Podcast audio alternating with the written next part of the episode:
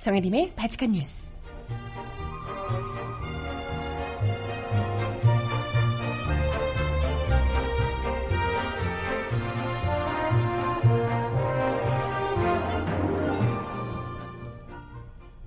여러분 안녕하세요. 바칙한 뉴스 정혜림입니다. 당선이 되자마자 대통령으로서 임기를 곧장 시작한 문재인 대통령의 첫날 행보에 이목이 집중되고 있습니다. 박근혜 정부에서는 찾아보기 힘들었던 유연한 경호, 거기에 국민들과의 자연스러운 스킨십, 또 직접 기자들 앞에서 인선을 발표하는 모습까지 소통, 탈권위를 온몸으로 외치는 신임 대통령의 모습에 우리 국민들은 10년 전에 잃어버렸던 정상의 세계를 다시 만난 듯한 기분이었습니다. 아, 이래서 투표가 그렇게 중요한 겁니다. 그죠? 음악 듣고 와서 오늘 이야기 함께 나눠볼게요. 소녀시대가 부르는 노래 안 들을 수가 없네요. 다시 만난 세계. 듣고 오겠습니다. 신청곡 있으신 분 주세요.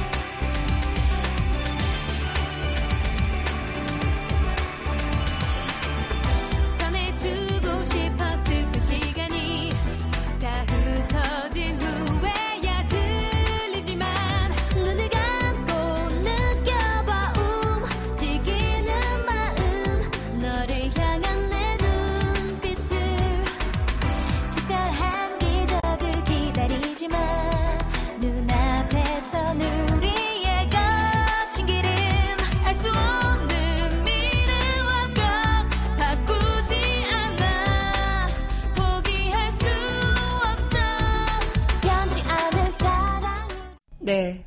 다시 만난 세계. 왠지 정말 적절한 노래가 아닐까 하는 생각이 드네요. 다시 만난 세계.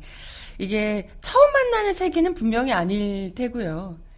아, 물론 완전 똑같다고는 하기는 어렵지만, 그래도 우리가 지난 10년 전에는 적어도 이와 비슷한 세계를 누렸던 적이 있는데. 그래서 이게, 어, 군사 정권에서 계속 있다가 이런 세계를 만났으면 정말 처음 만나는 세계일 텐데 어, 처음 만나는 세계까지는 아니고 이 줬다 뺏는 기분으로 한 10년 평온하다가 어, 다시 거꾸로 돌아갔던 군부 독재 시절의 향수를 불러일으켰던 지난 10년이 아, 정말 끔찍할 대로 끔찍해서 다시 만난 이 세계가 너무나도 더 소중하게 느껴지지 않나 싶습니다. 아, 저는 정말로 뭐 여러 번 이야기를 드렸었지만요.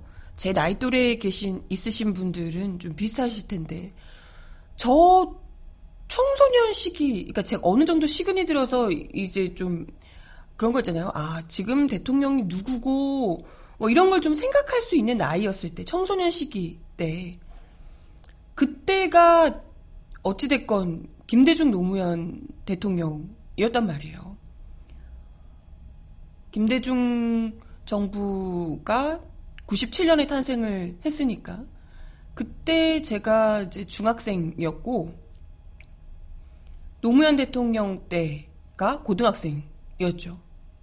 고등 아니군요. 2002년에 노무현 대통령이 당선이 되셨으니까 그렇죠. 고3 때가 2002년이었고 네. 그리고 이제 대학교 때 이제 졸업할 때쯤에 음 졸업할 때쯤에 내가 처음 뽑은 대통령, 내가 뽑진 않았지만 대선에서 MB 정부가 탄생을 했죠. 네. 아무튼 뭐 그랬기 때문에 사실 이제 청소년기를 김대중 노무현 정부에서 보내면 원래 나라가 그런 줄 알거든요. 원래 대통령이 그렇게 막 이렇게 권위적이지 않고 사람들이 뭐 대통령 욕해도 아 원래 국민들은 대통령은 욕 먹는 자리다 라면서 그냥 쿨하게 넘기시고 소탈하고 원래가 그런 사람들인 줄 알았어요 대통령은. 그 옛날에 군부 독재 그 있잖아 흑백 책에 나오는 그런 시절에나 대통령이 권위적이고 말 잘못하면 잡혀가고 뭐 이런 거고 지금 내가 살아있는 이 현 시대에 그런 일이 다시 발생할 거라고는 생각지도 못했죠. 근데 이명박 정부에서 한, 한 20년, 10년 전으로 훅 들어가더니 박근혜 정부에서 한 40년? 뭐 이렇게 3, 40년을 훅 뛰어넘는 바람에 어우, 그 흑백 시절을 다시 경험했더니, 어, 진짜.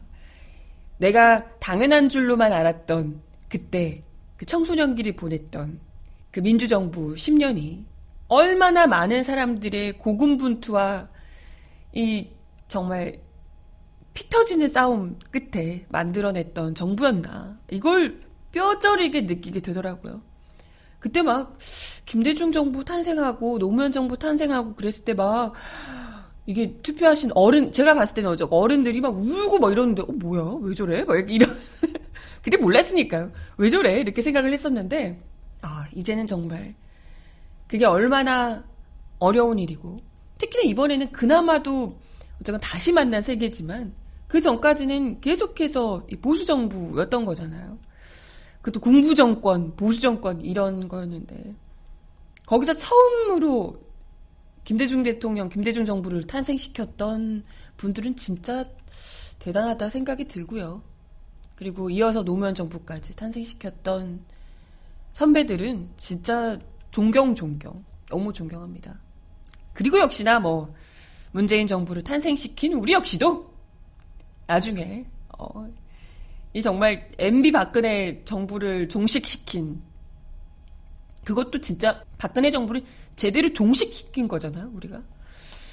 우리 역시도 훗날 후배들에게 좀 떵떵거리면서 말할 수 있지 않을까. 어, 내가 뽑았다? 어, 우리가 탄핵시킨 거야. 이렇게 얘기할 수 있지 않을까. 네, 아무튼 뭐 그런 생각이 듭니다. 아무튼 다시 만난 세계이기 때문에 더더욱이 소중하지 않나 이런 생각을 해보고요.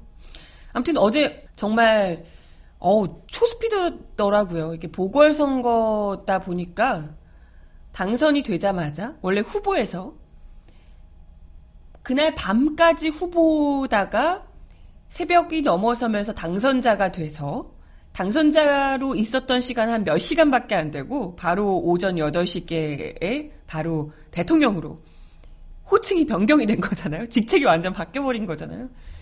보궐선거다 보니 보통은 뭐 한 두 달 이렇게 두 달 이상 당선자의 신분으로 이렇게 뭐 사람들도 만나고 뭐 정치적인 행보도 하고 이제 준비도 하고 인수위도 꾸리고 하는데 그런 시기 없이 그냥 바로 대통령으로서 임기를 시작하게 되는 바람에 여러 가지 좀 형식적인 절차들 같은 게 아예 그냥 생략된 채로 바로 임기를 시작을 하셨어요. 그래서 뭐 역대 대통령들 특히나 전직 대통령이었던 박근혜 씨와는 너무나도 다른 모습이었기 때문에 온갖 그 허례허식과 뭔가 형식 그림 만드는 거 뭐 이런 거 있잖아요. 이런 거에 알맹이는 없고 그 포장에만 열을 올렸던 대통령 으로의 그 권위를 더 높게 세우고 뭐 이런 거 있잖아요.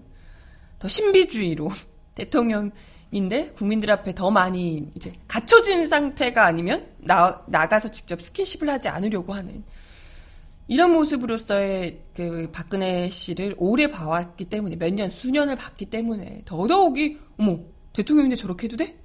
예, 이런 생각이 들 정도의 행보가 아니었나 싶습니다. 어제 굉장히 아침 시작부터 일정 너무 많아서 어 진짜 이게 물론 이제 발 빠르게 지금 설거지 하셔야 될 게 워낙 많기 때문에 일정이 많기도 하겠지만 굉장히 쉴 틈 없이 일정을 소화하면서 그 와중에도 분명하게 우리가 어떤 사람을 뽑았는지를 박근혜를 탄핵시키고 뽑은 대통령이 어떤 사람인지를 명확히 보여주는 이런 행보가 아니었을까 싶습니다. 아침에 9시 20분께 자택을, 홍은동 자택을 나서셔가지고요. 자택에서 한 2, 3일 정도 머무르신다고 하더라고요. 네. 뭐 2, 3일 정도 머무르는 이 홍은동 자택에서 나와서 근데 이제 뭐 자택 앞에 이웃 주민들부터 시작해서 뭐 취재진들이면 어마어마하게 이제 기다리고 계셨더라고요. 그래서 이분들하고 일일이 악수해주고 사진 촬영해주고 애기들, 애기가 이렇게 볼에 뽀뽀를 하니까 막 한박 웃음을 짓기도 하시고, 아무튼 뭐, 훈훈한 모습으로 시작을 했습니다. 그리고 뭐 보니까 경호 담당했던, 유세하는 동안 경호 담당했던 분들이 경찰인 것 같더라고요. 경찰이시죠? 그런 분들이 막, 오히려 그분들이 막 자부심이 쩔어 있는 거예요. 완, 마치, 아, 어찌됐건지 다들 그 경찰들에서도 뭐 어떤 후보를 경호하게 되는지가 달랐을 텐데 본인이 직접 본인들이 직접 경호 담당을 했던 후보가 당선이 됐으니 더 뭐 기쁘기도 하겠죠. 근데 굉장히 뿌듯하고 막 너무 즐거워하는 표정으로 막 이렇게 격이 없이 굉장히 대통령 뭐 축하드립니다. 뭐 이러면서 막 이렇게 응원의 한마디씩 경호원들이 하고 그걸 들으면서 막 웃기도 하시고 아무튼 뭐 그러더라고요. 그래서 이런 모습을 보니까 진짜 박근혜 정부 시절하고는 아, 전혀 다른 모습이 아닐까 이런 생각이 들, 기도 하고 했습니다. 아무튼 이어서 국립현충원을 찾아서 참배를 했고요. 그리고 또 여의도에서 자유한국당, 국민의당, 바른정당, 정의당 등 정의당 등 야4당 지도부를 차례, 차례로 만났습니다. 아, 자유한국당은 좀 빼도 될 것 같은데 아무튼 뭐 보수와 진보를 구분하지 않고 모두에게 원활한 국정 운영을 위한 협조를 부탁했다고 합니다. 그래서 야당 대표를 찾아뵙는 게 오늘 하루 일회적인 행사로 끝나지 않고 5년 내내 수시로 만나서 대화하고 소통하고 협력하는 자세로 국정에 임하겠다. 음, 안보와 남북관계, 한미동맹 이런 부분에 대해서는 수시로 야당들과 정보를 공유하면서 협력을 구해 나가기로 하겠다라고 이야기를 하셨습니다.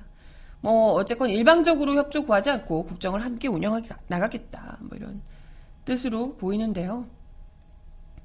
어쨌건 박근혜 전 대통령 시절에 거의 야당과 만나지 않았고 만나더라도 아예 그냥 일방 통행만 하는 방식이었던 것과는 어쨌건 전혀 다른 박근혜 정부의 전철은 밟지 않겠다. 소통하는 대통령으로서의 이미지를 좀 강조한 듯 합니다. 그리고 이어서 많은 분들이 이미 보셨겠지만 취임 선서식 했었죠. 보통 역대 대통령이 국회 앞마당에서 국내외 기분이 대거 참석한 가운데 어, 의리의리한 취임식을 보통 가지죠. 대통령 취임식이니까요. 그리고 뭐 박근혜 씨 같은 경우에는 그때 기억하시는지 모르겠지만 싸이 가수 싸이가 와서 공연 좀 약간 너무 안 어울리는 것 같은데 아무튼 공연을 하기도 했었습니다. 근데 뭐 준비 시간도 없고 문 문재인 대통령 같은 경우에는 그럴 만한 시간도 없었고 곧바로 일정을 소화해야 하기 때문에 아예 그냥 취임식을 사실상 생략을 했고요. 대신에 취임 선서식을 했는데 여기에 대통령 선서와 또 국민들께 드리는 말씀 이런 담화문을 발표하는 것으로 간략하게 생략을 했습니다. 한 20여 분 만에 끝이 나는데 저도 그 전문을 영, 연설하는 영상을 지켜봤는데 뭐랄까 어떻게 보면 뻔하고 이 빠른 얘기 아니냐 할 수도 있겠지만 어찌됐건 그 바로 그 뻔하고 이런 이야기라도 그 이전에 못 들었던 거잖아요. 박근혜 정부 시절에 못, 해, 못 들었던 이야기고 속 시원한 이야기 못 들었던 건데 왠지 막 아, 내가 이러려고 그 고생을 했나 이런 이러려고 그랬구나 이런 생각이 들어서 굉장히 좀 뿌듯하기도 하고 들으면서 흐뭇하기도 하고 그렇더라고요. 뭐 많은 분들이 아 그거 보면서 괜히 뭐 울컥했다 이런 분들도 계시던데 아 실제로 뭐 문재인 대통령을 아예 투표를 하진 않고 뭐 다른 후보를 투표하셨더라도 뭐 자유한국당 후보를 찍진 않았다면 그래도 이제 적폐 세력을 어쨌건 몰아내야 한다라고 생각을 하셨던 분이라면 그래도 뭐 약간의 아쉬움은 있더라도 마찬가지로 아, 그래도 뭔가 좀 다르긴 확실히 다르구나 이런 생각을 하시지 않았을까? 네 싶어요. 근데 뭐 어찌됐건 좀 더 지켜봐야겠지만 음, 그래도 뭔가 좀 확실하게 바꿔낼 수 있을 것 같은 부분들은 많이 그래도 원래 좀 처음에 할 때 확 밀어붙여야 되는 거잖아요. 인사도 그렇고 좀 어, 개혁을 하려는 의지가 10분 엿보이는 부분들이 좀 눈에 띄어서 기대를 하고 있습니다. 그리고 뭐 인사도 그렇고요. 뭐 이따가 얘기를 드리겠지만 어찌됐건 검찰도 개혁하고자 하는 의지가 좀 엿보이고 남북 관계도 그렇고요. 뭐 기대를 하고 있습니다. 그리고 어 보통은 그 박근혜 전 정부 같은 경우에는 아예 뭐 국회 앞마당에 출입하는 것조차 자유롭지 못했다 그래요. 일반 이런 이제 취재진들 취임식 있고 이럴 때 굉장히 엄격하게 대통령 경호를 하는 편이고 그게 아마 이제 뭐 보안이고 뭐 이런 문제 안전 뭐 이런 것 때문에도 그렇겠지만 굉장히 그런 게 이제 좀 그 뭐랄까요 어, 대통령 권위를 좀 높게 만들어 주긴 하지만 그만큼 멀게 느껴지게 하는 거잖아요. 근데 실제로 다녀온 취재진들에 따르면 굉장히 경호 수준도 유연해서 비표를 받지 않은 취재진이나 국회 직원들도 가까이에서 문 대통령을 만날 수 있었다고 합니다.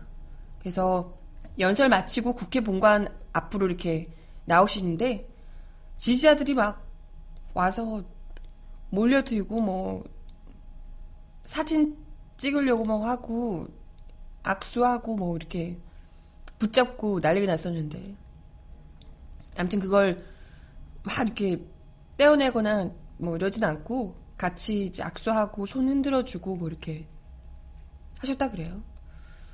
그리고 뭐 청와대로 이동하면서도 썬루프 밖으로 몸을 내밀어서 국민들에게 이제 뭐 손을 흔들어 주고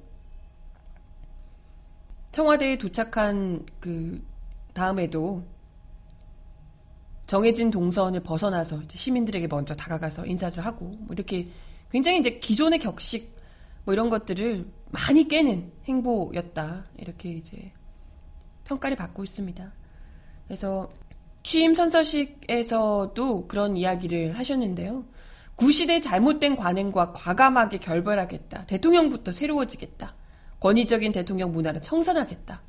준비를 마치는 대로 지금 청와대에서 나와서 광화문 대통령의 시대를 열겠다. 이렇게 이제 천명을 했습니다. 그래서 청와대를 국민들에게 돌려드리고 뭐 지금 정부 청사에서 일을 하겠다 이렇게 뭐 하셨는데 아 이게 이제 준비가 좀 필요하다고 해요. 경호 문제나 이렇게 뭐 또 집무실을 또 이제 리모델링을 해야 하고 기존의 집무실이 여기는 없었으니까 그래서 시간이 조금은 걸리겠지만 어찌됐건 청와대에서 일을 해보신 분이잖아요. 노무현 정부 때. 누구보다 가까이에서 일을 해보셨고. 그렇기 때문에 그 안에서 좀 장단점이나 이런 것들이 무엇이 문제인지를 누구보다 잘 알기 때문에 또 이런 이야기를 과감하게 할 수 있지 않을까 이런 생각이 들기도 합니다. 인사 발표, 지금도 계속해서 인선 그 내각 구성을 하고 계시는 듯 한데요. 오늘도 보니까 실검에 계속해서 인물들 이름이 올라와 있는데요. 어제 특히 이제 밝혔던 첫 발표, 인선 발표에서도 상당히 좀 소통을 중요시하는 개혁을 할 수 있을 것 같은 기대를 모으는 인물들이 많았고요. 그것도 그마저도 대통령이 직접 인, 선에 대해서 발표를 하는 이런 모습으로 어, 국민들과 어쨌건 접촉면을 넓히는 이런 행보였다고 평가를 받고 있어요. 어, 문 대통령이 청와대 춘추관에 찾아서 이낙연 국무총리 지명자 등 일부 인선을 직접 발표한 것 굉장히 이례적이다 이런 평가를 받고 있다고 해요.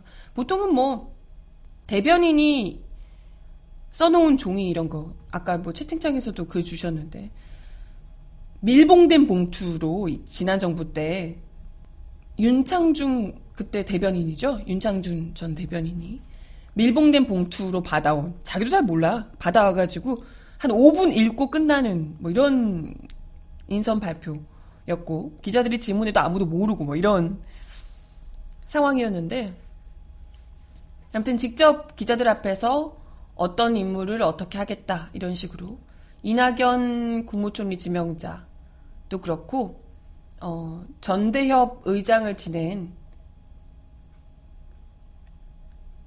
임종석 전 의원을 대통령 비서실장으로 임명을 했습니다. 젊은 비서실장, 와, 진짜 60년대생이고 80년대 학번이에요.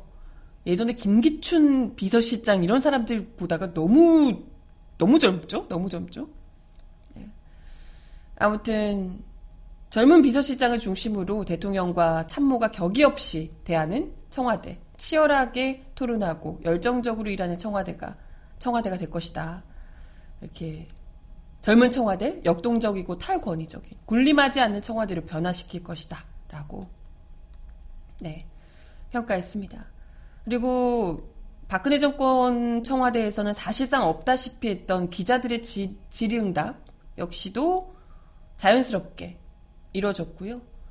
어, 국정원장으로 서훈 전 국정원 3차장이 이제 임명이 됐는데, 임명? 네, 어쨌든 내정이 됐는데, 이분이 또 김대중 노무현 정부에서 남북 정상회담에 직접 이렇게 참여하고 이렇게 하셨던 분으로 알려지고 있더라고요. 그래서 그쪽이 전문가로 또 알려지고 있는데 이런 분이 국정원장으로 내정된 것도 굉장히 유의미한 듯하고 근데 어쨌든 이분에 대한 질문이 많지 않으니까 오히려 자신이 후보자 타이틀 벗으면 여러분 앞에 설 수 있는 기회가 더 없을 수도 있다. 더 있을지 모르겠다. 질문 더 하시라고. 국정원장이니까 그렇게 많이 나오지 않잖아요. 그래서 하기도 하고, 네. 아무튼 뭐, 그랬습니다. 네. 그리고 조국 교수가, 그러니까 검찰 출신이 아닌 조국 교수가 민정수석을 맡으면서 검찰 개혁에 대한 의지를 드러냈다. 이런 평도 있고, 어, 얼굴 보고 뽑으면, 농담 삼아서 얼굴 패권이다. 이런 얘기도 있고, 뭐, 그렇기도 하더라고요. 아무튼 뭐, 아직까지 내각이 다 완성되진 않은 상황이라서 지금 굉장히 불편한 관계에 박근혜 정부의 인사들 황교안을 비롯해서 이런 사람들이 아직까지 남아있는 상황이에요. 내각이 아직 완성되진 않은 상황이라, 어, 그때까지는 한 불편한 동거를 해야 된다고 하던데, 얼른 얼른 이런 좀 인물들이, 문재인 정부를 대변하는 인물들이 빨리빨리 교체가 돼서 아우 저 저 적폐 세력들 빨리 좀 몰아냈으면 하는 바람이 드네요. 아무튼 뭐 이런 이런 걸 이런 인사들을 좀 지켜보는 것만으로도 좀 재미가 있어요. 어떤 인물들인가 하고 살펴보는 것도 또 기대가 되고요. 어찌됐건 박근혜 정부와는 달라도 너무 다른 모습이어서 첫날부터 소탈, 소통, 탈권위 이런 것을 제대로 보여주는 모습이 아니었나 평가해 봅니다. 네. 음악 듣고 와서요, 이야기 더 나눠보겠습니다. 아까 신청곡 주셨는데요. 이승환의 첫날의 약속 듣겠습니다.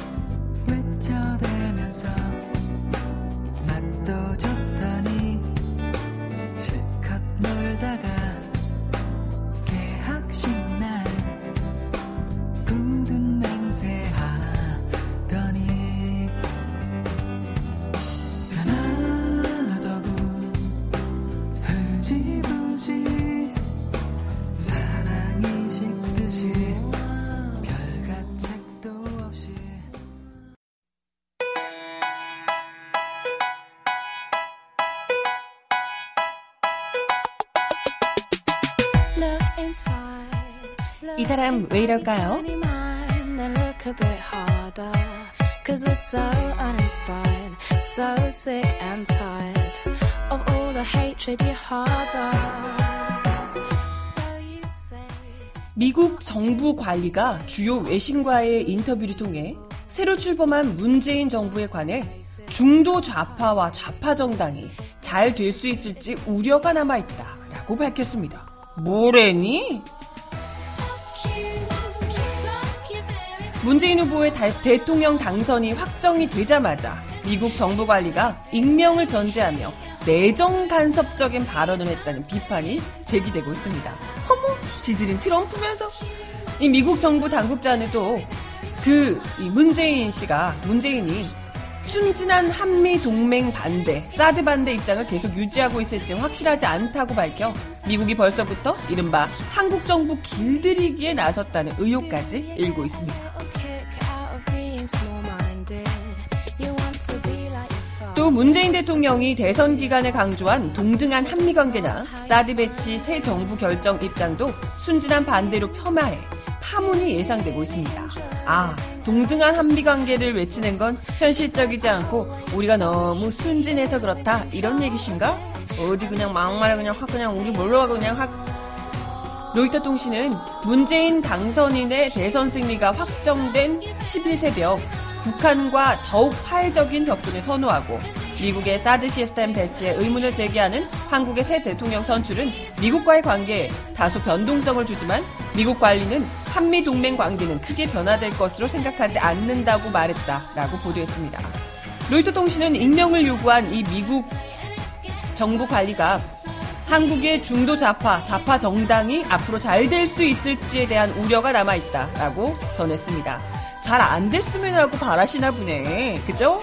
아유, 그럼요. 미국 입장에서 얼마나 지난 정부, 그 글로벌 허구 정부가 얼마나 꿀빨기 좋았겠어요. 아무튼 이 관리는 문재인 정부는 연정을 해야 할 것이고 따라서 나는 문재인이 순진한 한미 동맹 반대, 사드 반대 입장을 계속해서 유지하고 있을지 확실하지 않다라고 말했다고 덧붙였습니다. 로이터 통신은 이 관리는 새 행정부가 취임 이후 대선 캠프의 입장이 안보 상황을 충분히 평가한 이후 더욱 완화되는 경우가 자주 있다며 문재인 정부가 사드 처리를 요구할지를 지금 전망하는 것은 이르다고 말했다고 전했습니다. 미국 정부 당국자의 이 같은 발언은 다분히 새로 출범한 문재인 정부가 기존 한미 동맹 관계를 그대로 유지하고 사드 배치도 계속 진행하기를 바라는 언론 플레이로 풀이가 됩니다. 하지만 새로 출범한 정부를 좌파 정부 운운하며 연정해야 할 것이라고 밝힌 것은 이건 정말 심각한 내정 간섭 발언이죠. 한편 미국 국무부는 문재인 정부 출범에 관해 묻는 입장을 묻는 민중의 소리 질의에 대해서 백악관이 내놓은 입장 성명으로 대신했습니다. 백악관은 이날 쇼온 스파이서 대변인 명의의 성명을 통해 우리는 문재인 대통령의 당선인을 축하하고 평화롭고 민주적인 권력 이양을 축하하는 한국 국민들과 함께한다. 뻔한 얘기를 했네요. 그러면서 우리는 미국과 한국의 동맹을 지속적으로 강화하고 양국 간 영원한 우정과 파트너십을 심화하기 위해 대통령 당선인과 협력하길 기대한다. 라고 덧붙였습니다. 웃기네. 우정은 개뿔, 네. 아니, 우리를 뭐, 동맹국이라고 생각 안 하잖아요. 식민지 정도로 생각하면서. 그냥 쪽쪽 빨아먹기 쉬운 멍청한 애들 정도로 생각하고 있는 거 아니에요? 이때까지 그랬다면 앞으로는 다를 거야. 앞으로는 다르게 할 거예요. 정말로.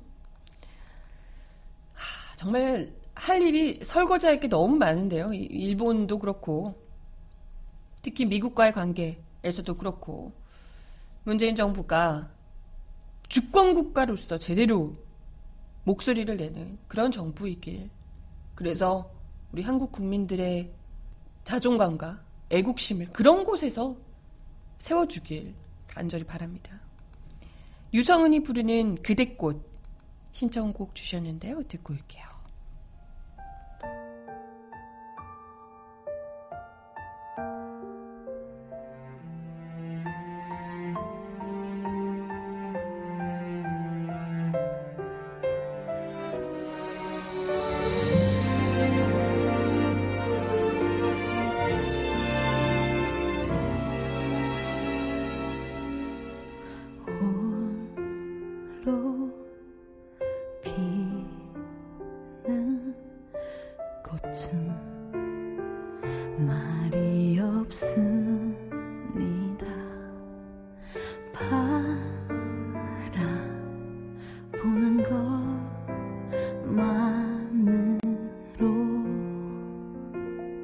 말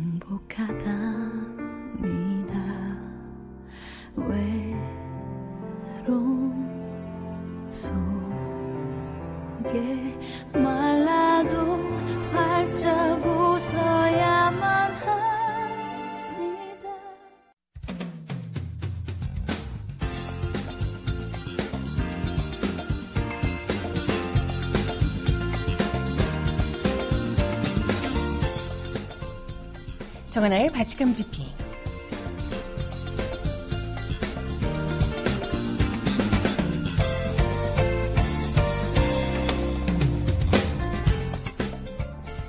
첫 번째 소식입니다. 문재인 대통령과 도널드 트럼프 미국 대통령이 조속한 시일 내 정상회담을 열고 북핵 문제 해결책을 논의하기로 했습니다. 트럼프 대통령은 어제 오후 10시 30분께 문재인 대통령에게 당선 축하 인사차 전화를 걸어 북핵 문제는 어렵지만 충분히 해결할 수 있다고 말했다고 청와대가 밝혔습니다. 문 대통령은 한미동맹은 우리 외교안보 정책의 근간이었고 앞으로도 그럴 것이라며 트럼프 대통령이 북한 도발 억제와 핵 문제 해결에 대해 여러 안보 사안 중 높은 우선순위를 부여한 것을 높이 평가한다 라고 이야기했습니다. 트럼프 대통령은 문재인 대통령에게 미국 방문을 공식 초청하겠다. 오시면 충분한 예우를 갖춰 환영하겠다라고 얘기했습니다. 문 대통령은 가장 빠른 시일 내 특사 대표단을 파견하겠다며 가급적 빠른 시일 내에 워싱턴을 방문해 의견을 교환할 수 있길 바란다고 화답했습니다. 문 대통령은 대선 후보 시절 홍석현 전 중앙일보 JTBC 회장에게 외교 특사 일을 맡아달라고 요청한 바 있다고 하네요. 어, 진짜? 아무튼 시진핑 중국 국가주석도 이날 오전 문재인 대통령에게 축전을 보낸 것으로 전해지고 있습니다.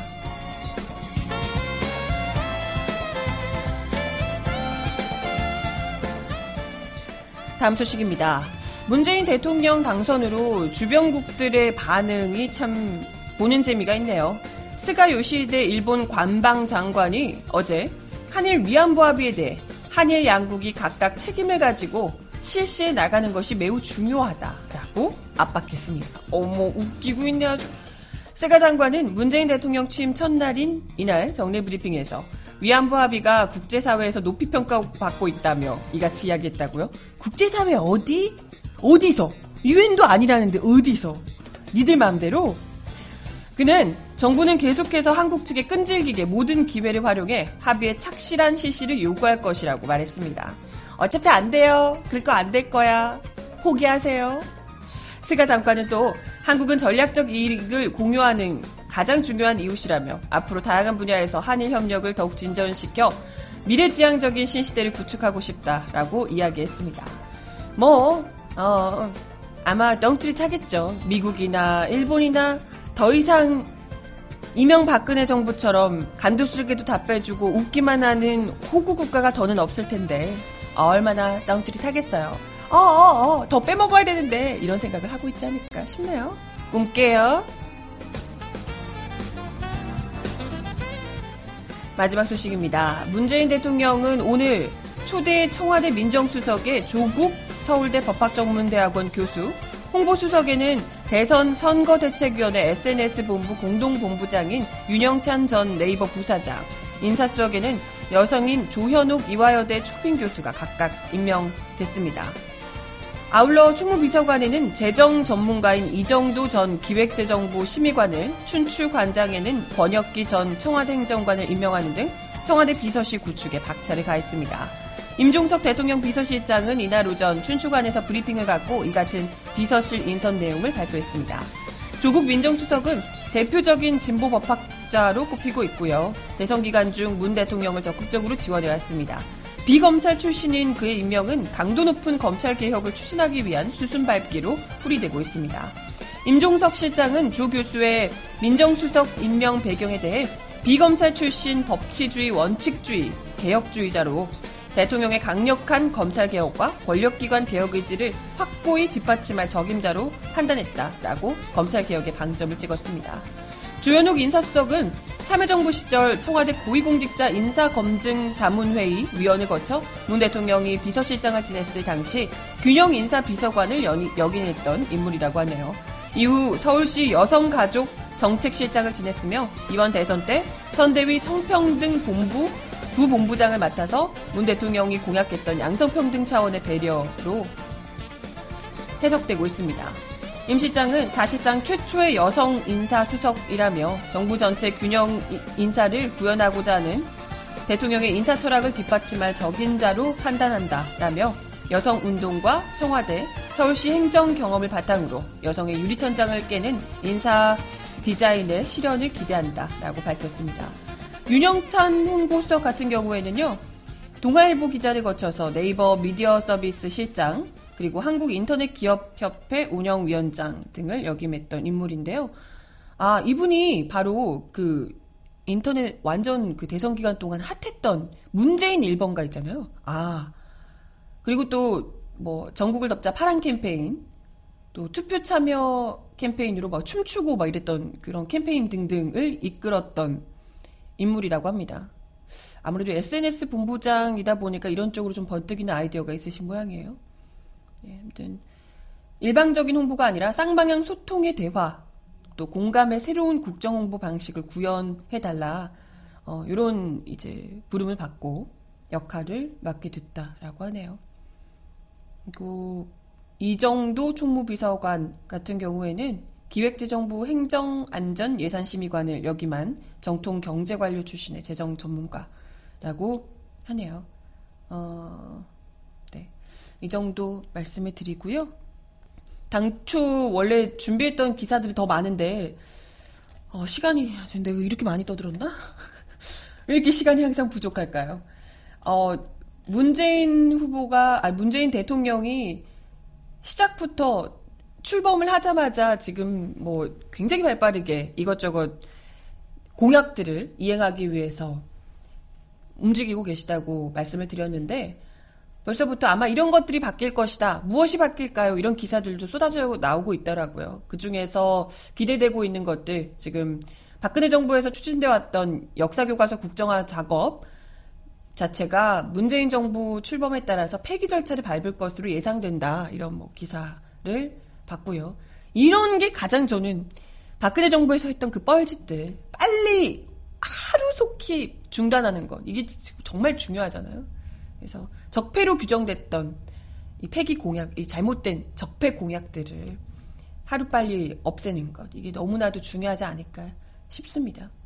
그리고 이 외에도 인터넷 포털 등에 비, 올린 비판 글이 명예훼손 등의 이유로 지워지는 상황이 없도록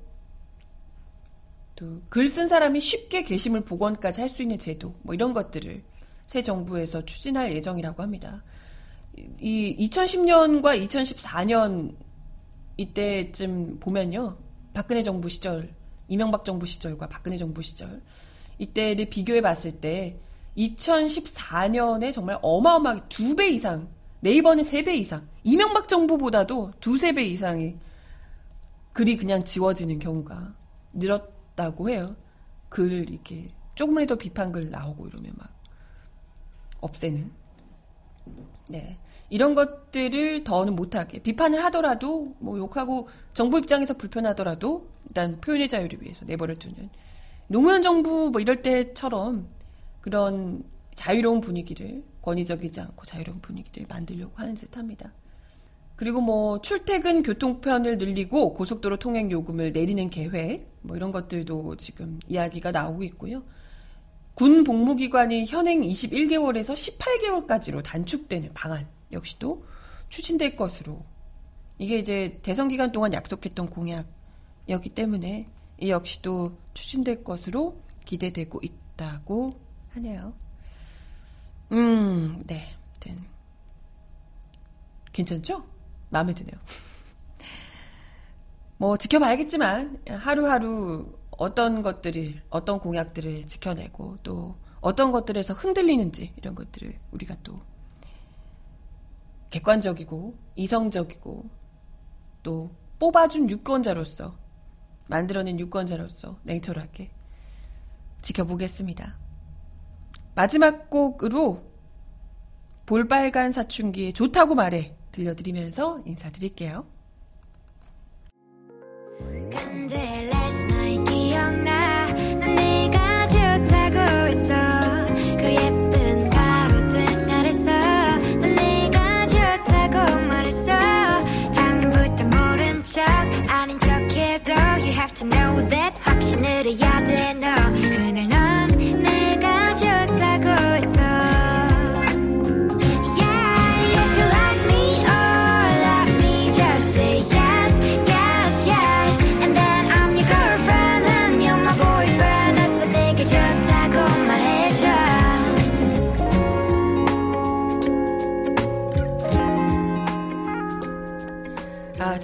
얘기하다 보니까 정말 미국 사람들이 얼마나 우리 부러워할까 싶기도 하고.